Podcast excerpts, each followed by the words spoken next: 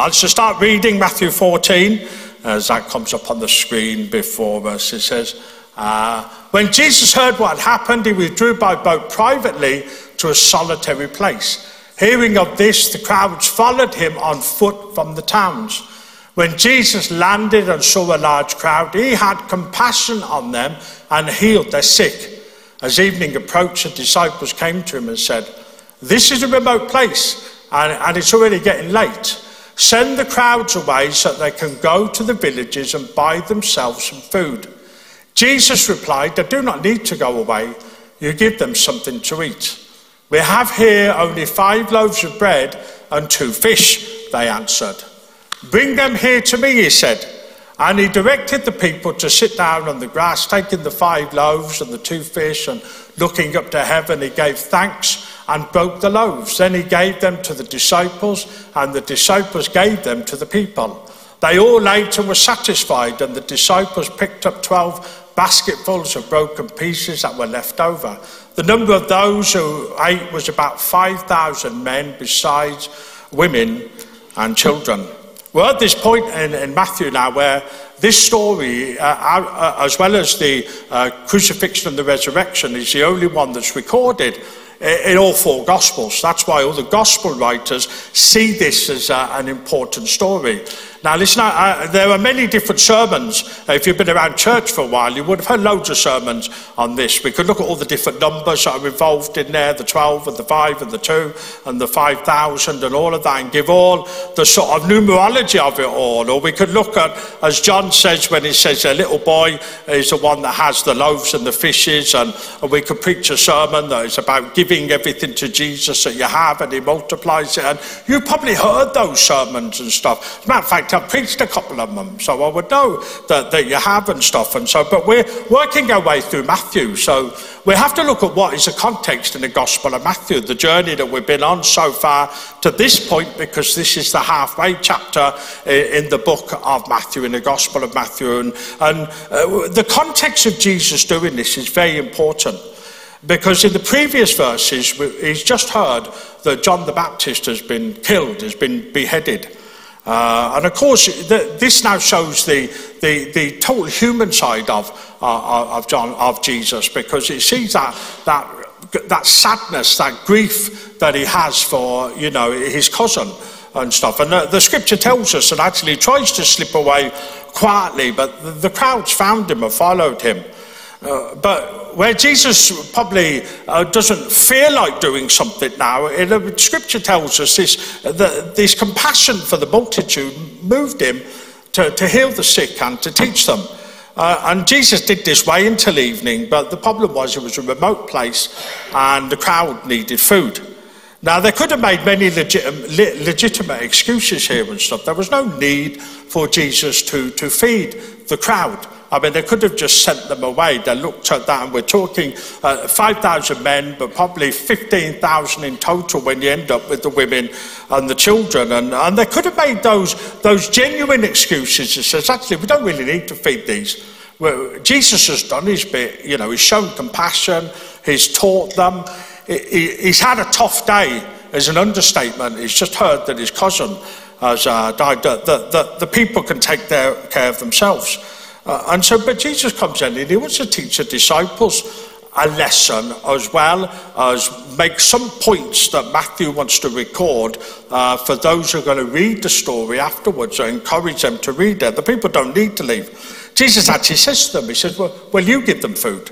Now, if you look out at the crowd and stuff, and I mean, if I was standing here this morning and uh, I, I was led to or felt an urge to buy you all lunch, I don't feel that urge, but if I did, if I did feel that urge, the first thing I would need to do is work out, obviously, what the cost of that is to feed the eighty or ninety people that are here. The kids can, we don't really want to feed the kids, but anyway, we know the eighty, ninety people that are here. The first thing you do is work out the cost. That's what the disciples did. They looked at this and said, basically, to summarize, this will cost a fortune uh, to do this. So they just simply did not have the resources uh, to do it. And so the other gospel stories include the, the understanding of how much money would be required uh, to do this. But what Jesus wants to do here to the disciples, but then also to the crowd, is to demonstrate that his power uh, makes anything possible.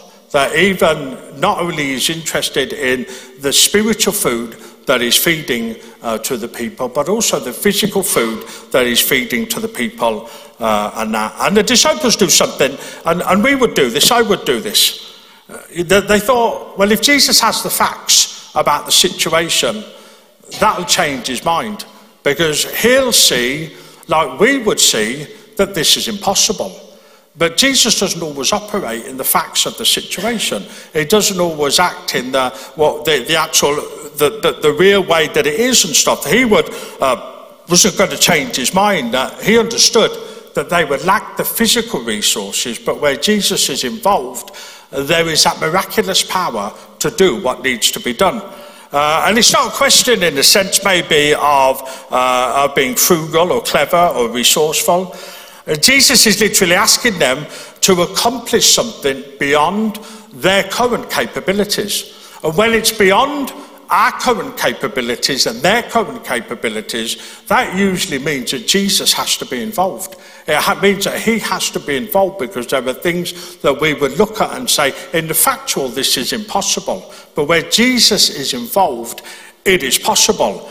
Uh, and so part of the point of this miracle, as we're looking at, is that actually nothing is impossible with, with Christ Jesus, and nothing is impossible. Now, it shows us that Jesus had compassion and care for the people of God, even when we expected that he might have been exhausted. From finding out about his cousin, John the Baptist, the first thing I would imagine, like us, that we would want to do is take ourselves off to a quiet place and silently grieve, in a sense, to be on our own on the loss of a loved one.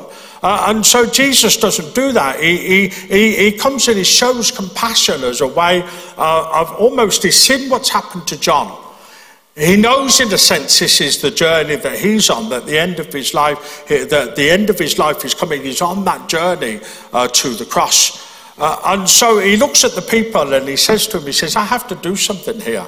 I respond and move, because people are always looking for something, aren't they? They're always looking for something. These people are hungry, and, and sometimes when people are hungry, we already know because of the Pharisees, they, that they would offer them some ceremony or some empty words that can never satisfy. Keep these laws and God will feed you. But they would still be hungry and stuff. So we realise that they're not going to answer the hunger that they have. Uh, the people are hungry. The atheists and the sceptics will try to convince them, actually, you're not hungry at all.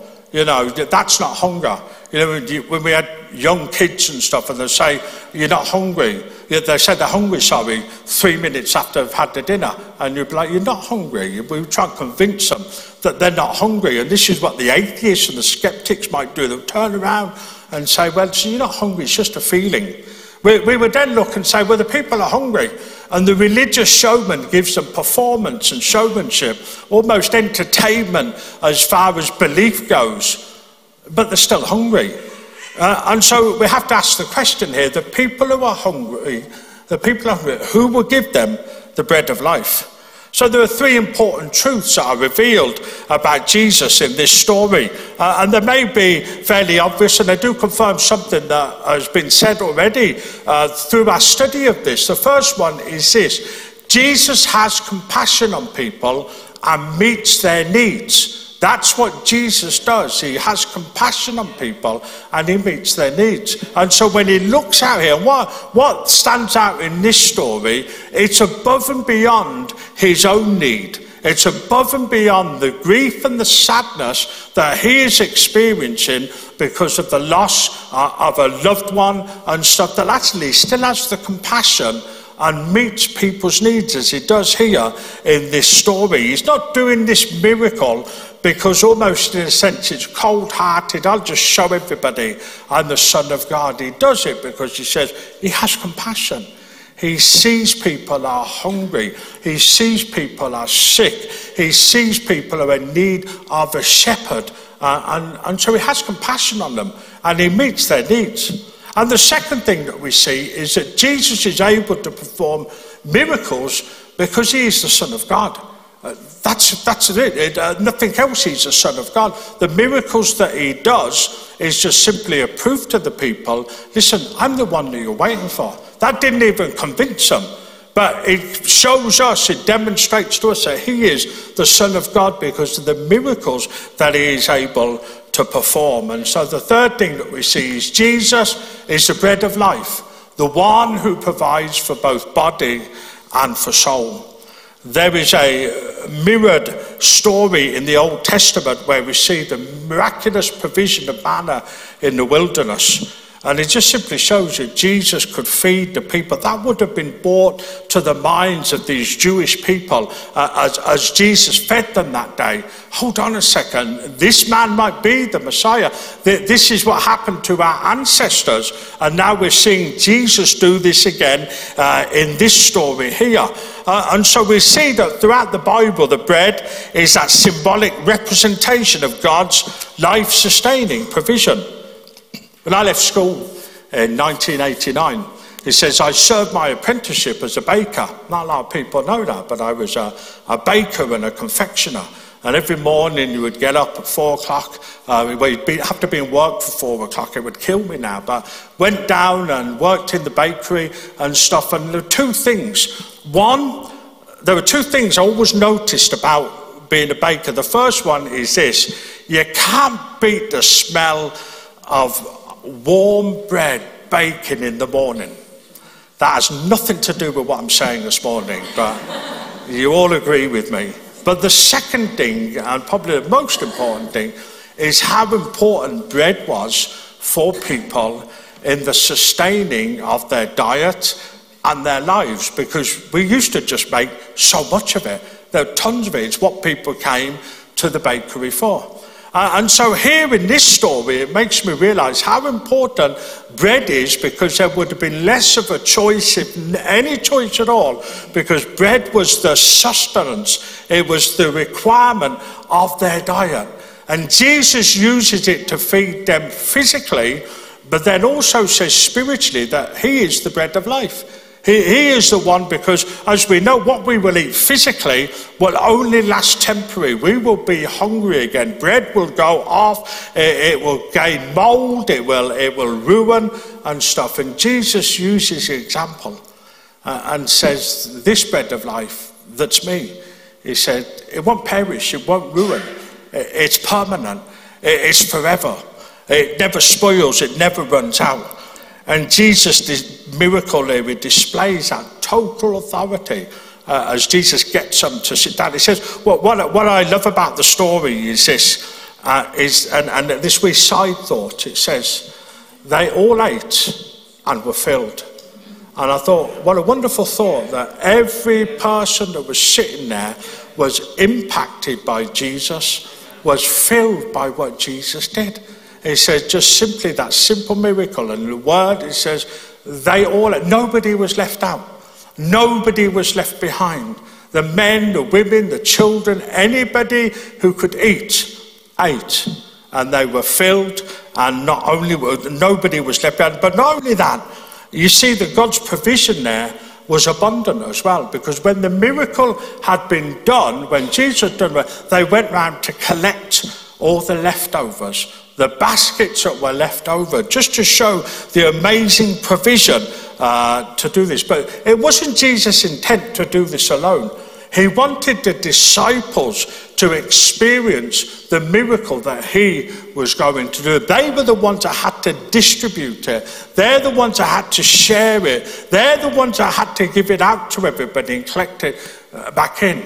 And you know, it makes me realise at times uh, when we're doing the stuff that we're doing, that actually Jesus uses us to do the amazing things that he does in people's lives. Whether that's praying for people or supporting people or helping people, Jesus uses the disciples here. Uh, and as he takes his bread and he takes his fish, he, he does this. He looks up to heaven in the direction of God his Father, simply asks for its blessing. He simply says, I want the people to know that, that God cares for them, that Jesus has shown his compassion on them, and he feeds them not just physically, but feeds them spiritually as well. You see, the feeding of the five thousand gives us three basic principles regarding God's provision. The first one is this, it says, we thank God for and we wisely use what you have. It would have been so easy for them to make the excuse that we don't need to do this. We don't need to do this. We don't need to feed these people. We, we're in a remote place. We can send them to a village to go and get their food. And even that probably would have been impossible with the amount of numbers that were there. But, but actually the first thing they did was they thanked God, and then they use wisely what they have. The disciple says, we only have a little boy here with his packed lunch. That's all we've got. And Jesus just simply says, well, that's enough. And it makes us realize sometimes it's a small bit that we give uh, to God that he can use when we think, I don't have anything, or I can't give anything, or I can't do anything. Actually, do you know, that's not true. Even like the little boy, just that small amount, giving it to Jesus, and he can do something with it. And Jesus teaches us here to thank God for and wisely use what you have. And then the second thing we see in this story, that, that principle that we trust God's unlimited resources. Can he feed five thousand men? Yes. Can he heal the sick? Yes. Can he meet your need this morning? Yes, and there are many great needs in here today. There are many needs that people have, whether with their health, financially, or other circumstances in their life. And they're thinking to themselves, God cannot meet my need. God can meet your need. He says, because he has unlimited resources. Nobody can outgive God. He says he, he has the whole world available to us. For it, it, as we come and we, we pray to him and we ask him, he says, in that day, you wouldn't have imagined that, that in the physical, it would be able to feed as many people as they could. But they were able to do it because God has unlimited resources. And then the third thing that we simply say is we see, don't waste what God gives you. He says that they simply collect up the leftovers. And they collect up the leftovers. Uh, and, th and they would use them again while they were there and stuff. But it makes us realise that actually we don't want to waste what God gives us. And often it's stuff that we have in our mind that says, God can't use me. Like, I don't have anything to offer. Only this small amount here. Listen, in the hands of God, that could be everything. In the step of faith, it could be everything. There's a way, one of the posters on the wall outside on the corridor, you know, it says this, and I remember preaching on it from the story of Abraham, uh, you know, a few years ago now before the cross. It says, we do not know what God is going to do on the other side of our step of obedience.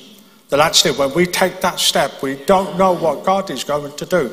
He says, and he doesn't always tell us, but what he is encouraging us to do is to take that step of faith, that step of obedience to do what he's called us to do. Uh, and so I know that's just briefly this morning because uh, obviously we were doing our remembrance sing at the start of the service and stuff, but it was important to get that bit out across about this story here, uh, particularly in relation to where we are as a church and the circumstances that people are going through, and particularly as we approach the prayer week, where we're coming and we're saying we're not praying because we're a church and we think it's a good thing to do.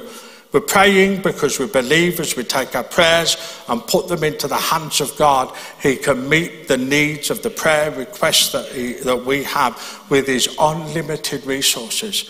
Uh, and so we apply that principle to where we are as a church as well, believing that as we stand here uh, next Sunday and the Sunday after, we'll have testimony after testimony of how people said, this is how God answered my prayer. This is how God met my need. I didn't have much at hand, neither did they have much in this story. But in the hands of Jesus, it became everything. Let, let us pray. Father, we come before you. Thank you for your word. Your word is the bread of life. It sustains us and feeds us. And Father, we thank you that, Father, even in the small bits that we have and we, that we think they're not much to offer you, to you they're everything. We do not know what you will do on, our, on the other side of our step of obedience of faith. And Father, help us to do that today as individuals and as a church. For those with needs in the church this morning, Father, we pray for them, Lord, believing, Lord, you can meet their need, Father God. And Father, we, we just ask, Lord, that this word will come and resonate in our heart. Let it dwell in our hearts, that, that you have compassion on your people. You care for them. And Father, we thank you for that today. Ask for your blessing today in Jesus' name. Amen.